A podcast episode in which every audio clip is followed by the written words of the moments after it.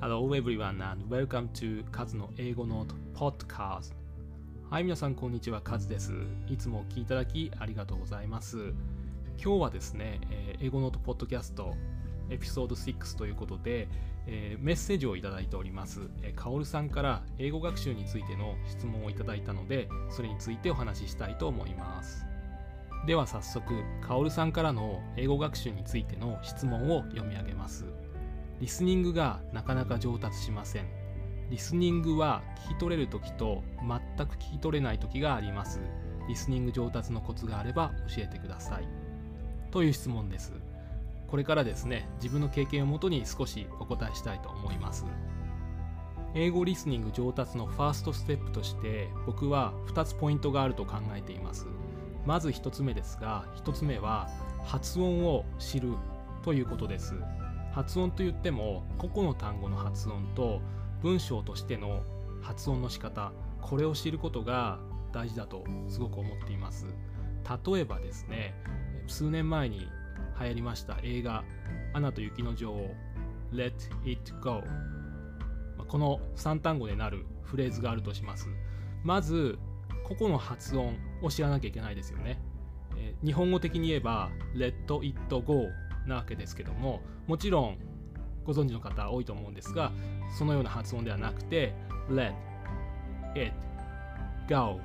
という3つの単語の発音からな発音で構成されているのでしっかりと一つ一つの単語が実際の英語としてどのように発音されているかってことをしっかり認識して発音できるようにして聞き取れるようにする。これがまず大事だと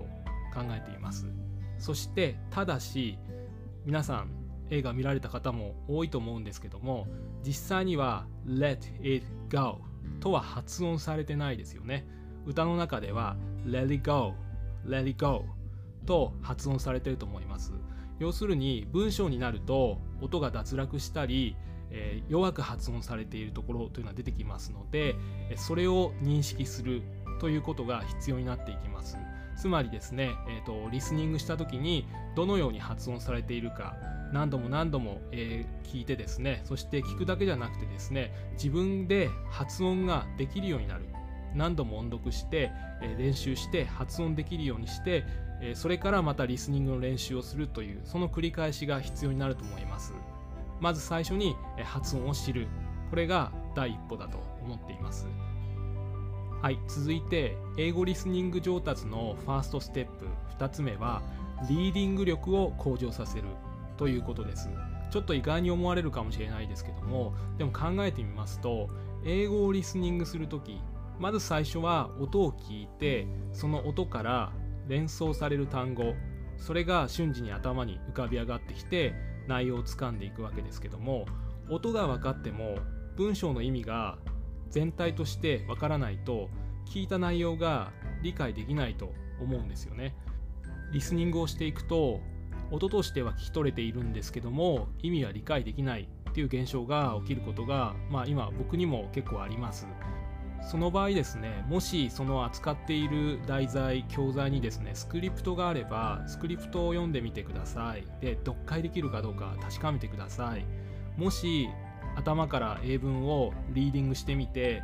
読めないできないとなると、まあ、そもそもリーディング力が欠けている場合があります。まあ、リーディング力といってもいろいろあると思うんですが例えば単語文法の知識が欠けているのかあるいは話されている内容についての背景知識がないためになんとなく理解できないままなのかいくつか要因が考えられます。その中で、まあ、リーディング向上させるために少なくとも使っている教材リスニングしたらリーディングしてみて発音練習もしてみて全てですね発音の知識とそれから単語の意味文章の意味を理解した上でえー何度も練習をするっていうことが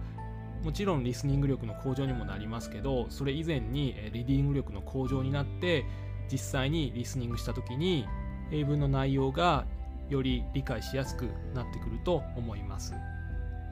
以上英語リスニング上達のファーストステップについて2つのポイントをお話ししました。まとめるとまず個々の単語の発音の仕方これを知りそして文章の中でどのように発音されているかこれを学んだ上で音読して練習していくっていうことが大事です。それから2つ目はリーディング力読解力を向上させることです。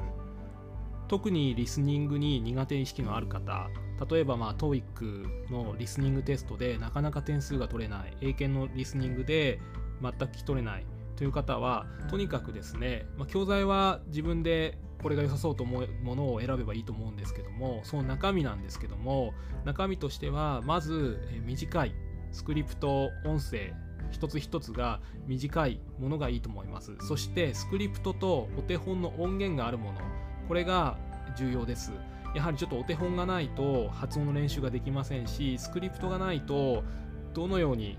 発音されていてどのような話がされているのかっていうことが全くわからないので聞き流しになってしまう可能性がありますのでもし教材を選ぶ際にはですねお手本の音源とそれからスクリプトできれば日本語訳これが入っているものがあるといいと思います。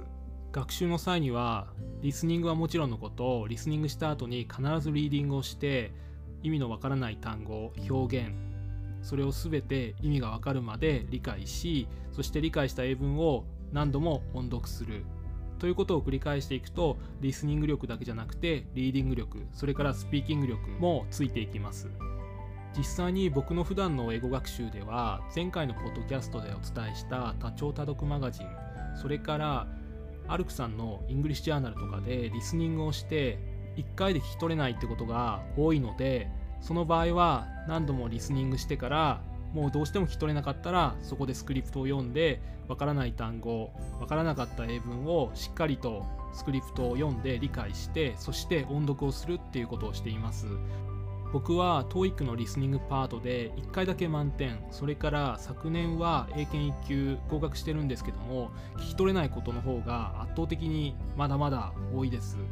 ただ英語を継続的に学習してきて少しずつリスニング力が伸びてるなっていう実感はあります。ただそれがすごく伸びが感じにくくて試験にも効果が現れにくい部分もあるかと思います。ただ練習を重ねていくとだんだんと聞こえる音の数が増えたりぼやっとしか内容が理解できなかったものが聞き取れる単語の量とか理解できる量が増えてきて少しずつリスニング力が向上していくので焦らずにですね時間をかけてコツコツと学習していくといいと思います。以上カオルさんから頂いたメッセージリスニング上達のコツについての質問についてお答えしました。えっと、実はですね、年末にもですね、質問を一ついただいているんですが、それはですね、まあ、今回のことともちょっと関連性がありますので、そちらの方は次の機会にお答えしたいと思います。カズの英語ノートポッドカストエピソード6お聴きいただきありがとうございました。またお会いしましょう。See you! Bye!